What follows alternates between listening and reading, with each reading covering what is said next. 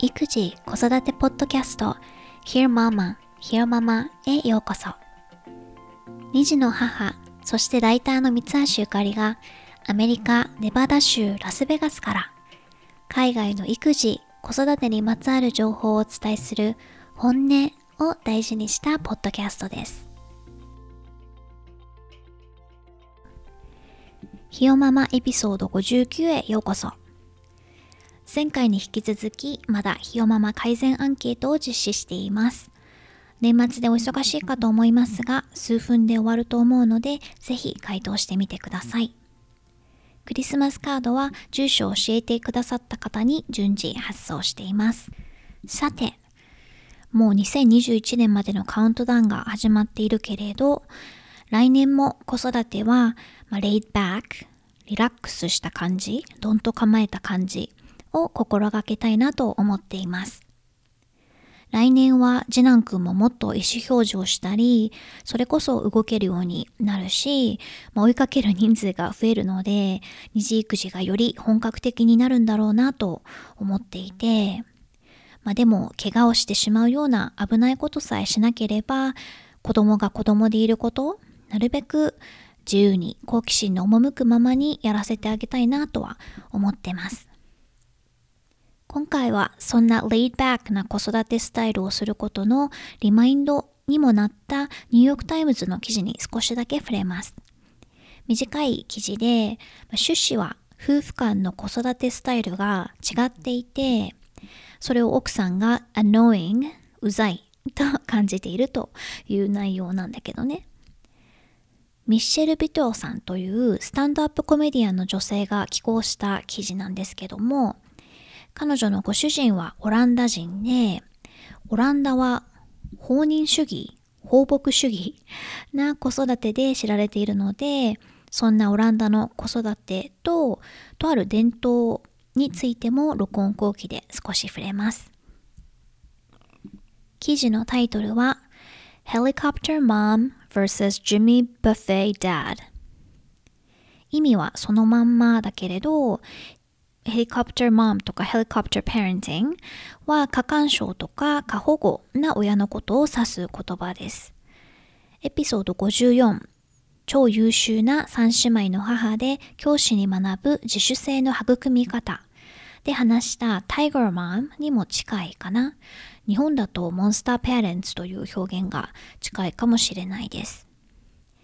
に対する Jimmy Buffett dad は、これは英語の一般的な表現ではなくて、ミシェルさん独自の表現。ジミー・バフェットという人は、まあ、ミュージシャンで今もう70代の方なんだけれど、アイランドエスケープズムなライフスタイル、島への現実逃避を思わせる、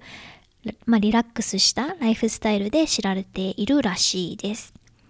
つまり冒頭で私が言った laid back のんびりリラックスした感じなので helicopter parent に対する対比として使われてますこの夫婦はなかなか子供を授かれなくて大変な思いをして、まあ、やっと代理出産で男女の双子ちゃんを授かったそうですでも子供が欲しいってことばかり考えていたから、生まれたら育てなきゃいけないっていうことを忘れてたとミシェルさんは冗談で書いてて、で、ニュージャージーで彼女は生まれ育って、両親は保守的だったと。例えば海に行っても浜辺の付近でしか遊ばなかったタイプ結果として自分の子育ても保守的で安全第一。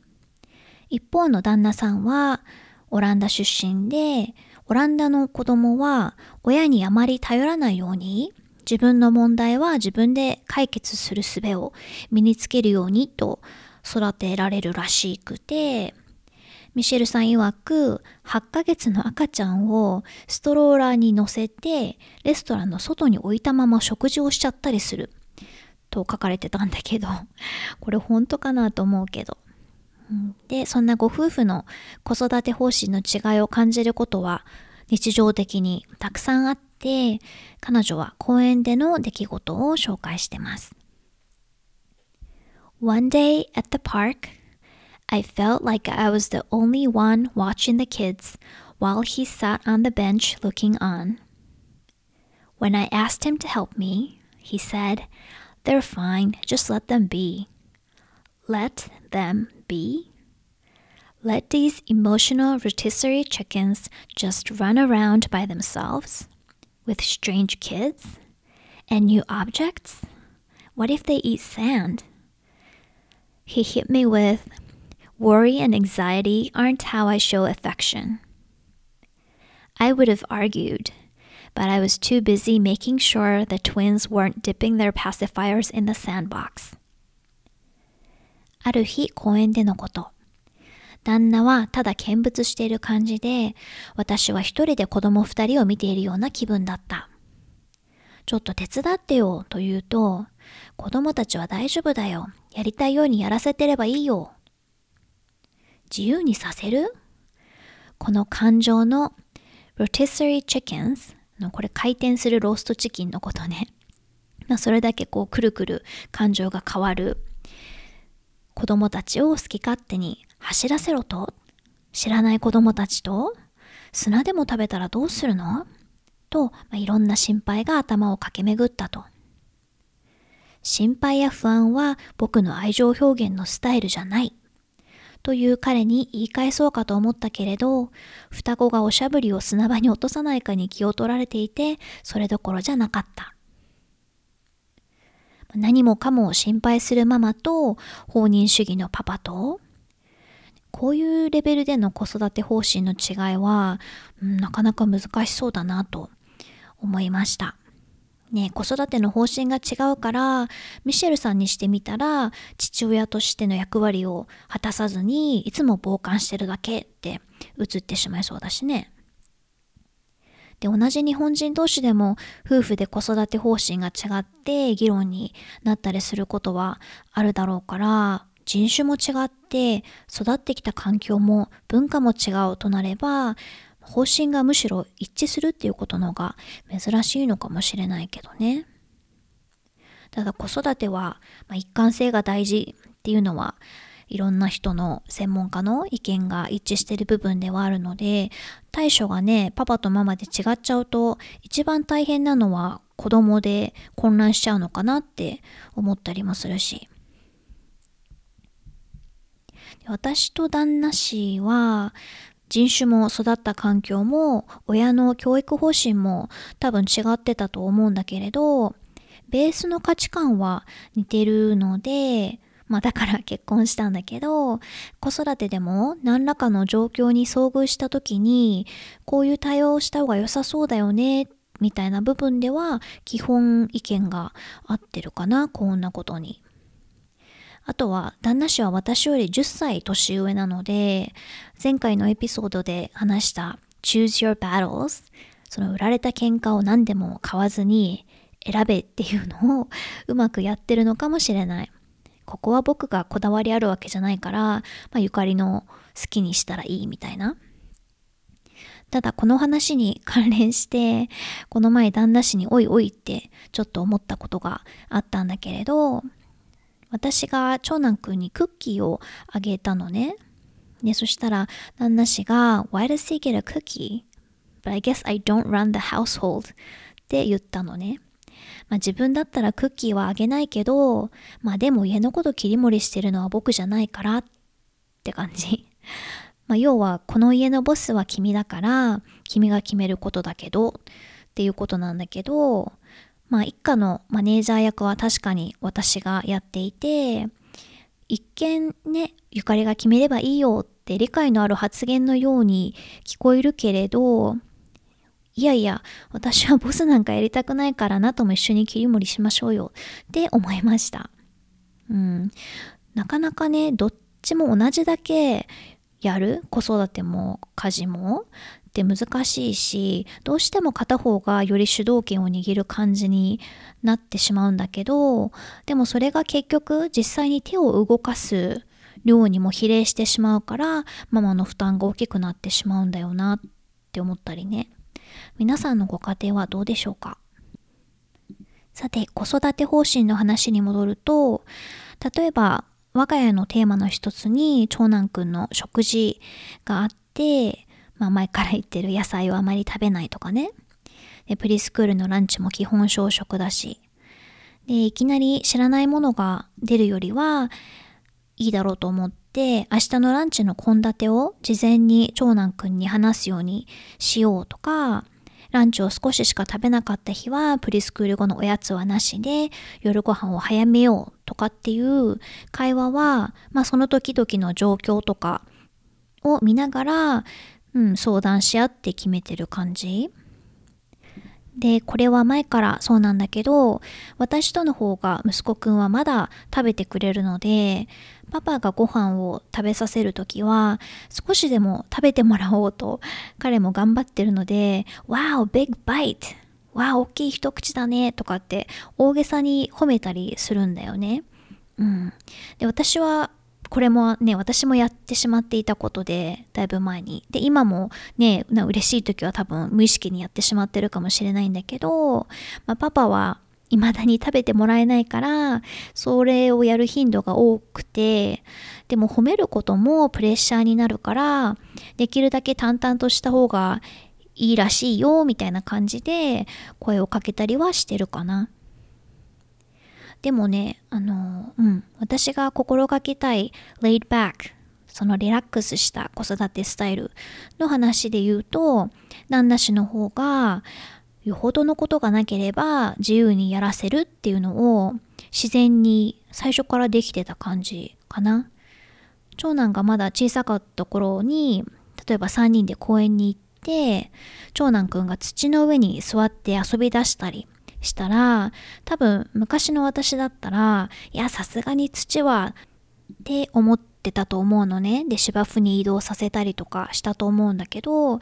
旦那氏は別にいいんじゃない？食べなければって感じで、そのままやらせたりしてるのを見て、私も徐々に別にいっかっていう範囲が広がっていった感じです。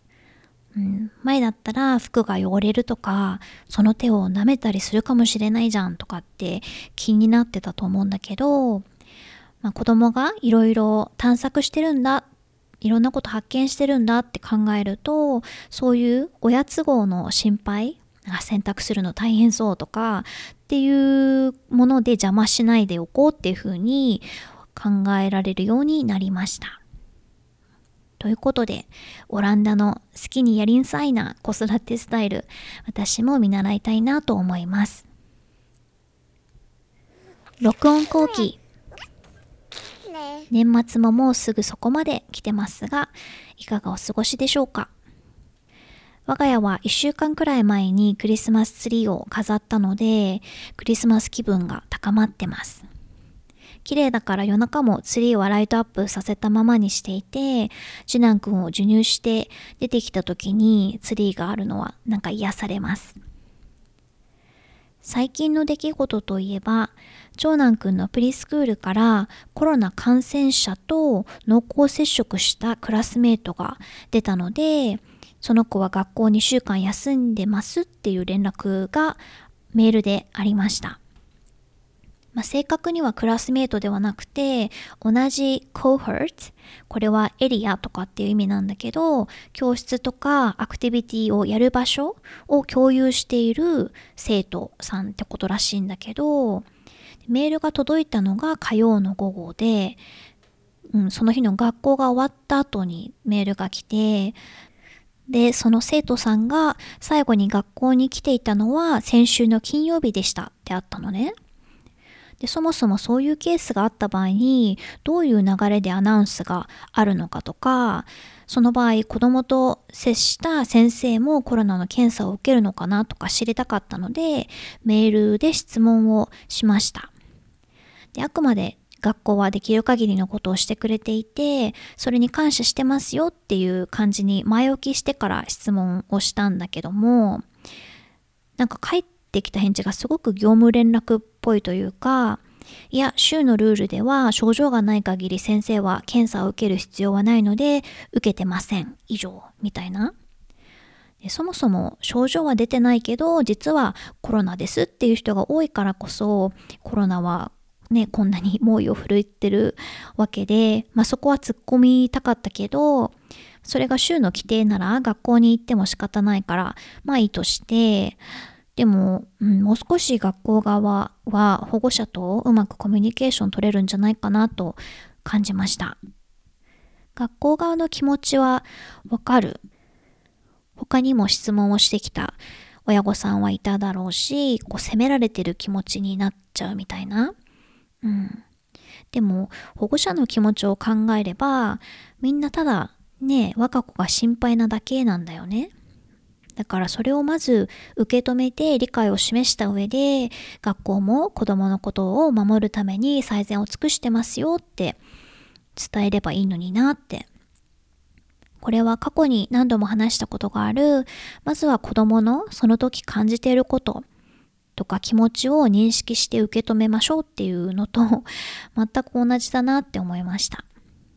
それをした上で会話できるとすごくコミュニケーションが、うん、うまくいくというか、前も言ったけど、ね、子供がしてほしいことは大人がしてほしいことでもあるなって再度思った案件でした。でね、今回の記事の話に戻ると、オランダには dropping という伝統があることを知りました。dropping これ落とすという意味だけれど、夜の森に放たれる子供たちっていう同じくニューヨークタイムズの記事があって、だいたいプリティーネイジャーなので12歳とかぐらいの子供が対象らしいんだけれど、子供たちを夜の森に降ろして自力で家まで帰ってきましょうっていうチャレンジなんだそうです。で、これが伝統なんだって。で、記事では12歳から15歳の男女3人が森に降ろされた時のエピソードが紹介されてて、だいたいみんな朝の2時とか3時に家に着くそうです。で難しくするために目隠しをして車に乗せたりもするらしい。大人の私でも夜中の森とか怖すぎるって思うけど、でもまた少し大人に近づくための挑戦みたいな位置づけになっていて、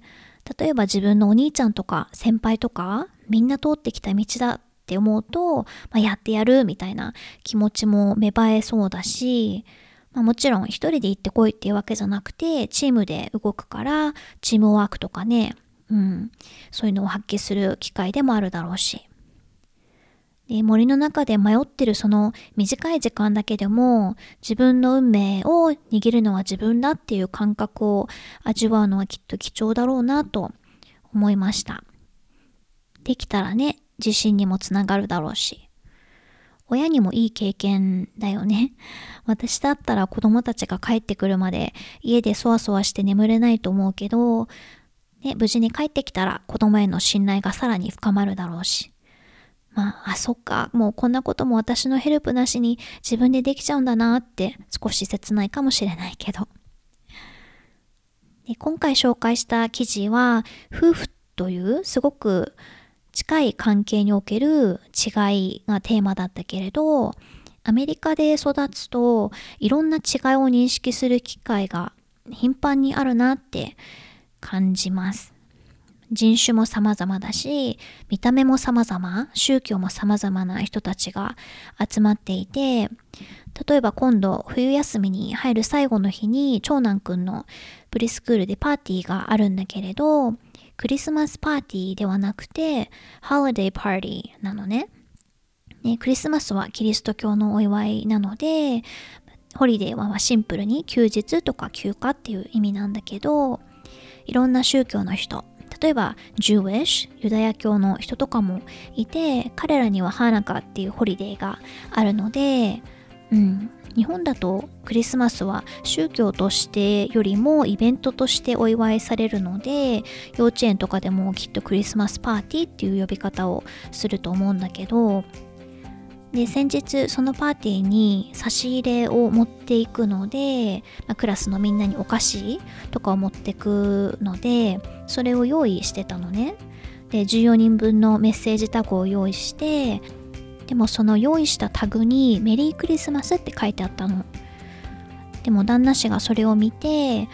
That might not be the best tag って言われてそれはクリスマスを言わない人たちに対して disrespectful 失礼になっちゃうからって。で当日は絵本の交換もあるんだけどもジェンダーフリーユニセックスで non-religious book 宗教が絡まない本を持ってきてくださいっていう風に先生にも言われたしね。いろんな人がいて、みんな違って違っていいんだっていうことを感じる機会がアメリカは